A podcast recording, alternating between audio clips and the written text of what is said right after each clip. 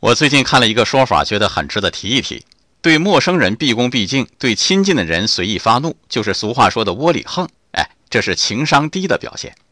有人说了，这很正常，陌生人嘛，要保持礼貌。对熟人你会比较放松，临时把他当出气筒也没关系嘛，熟人又不会太介意。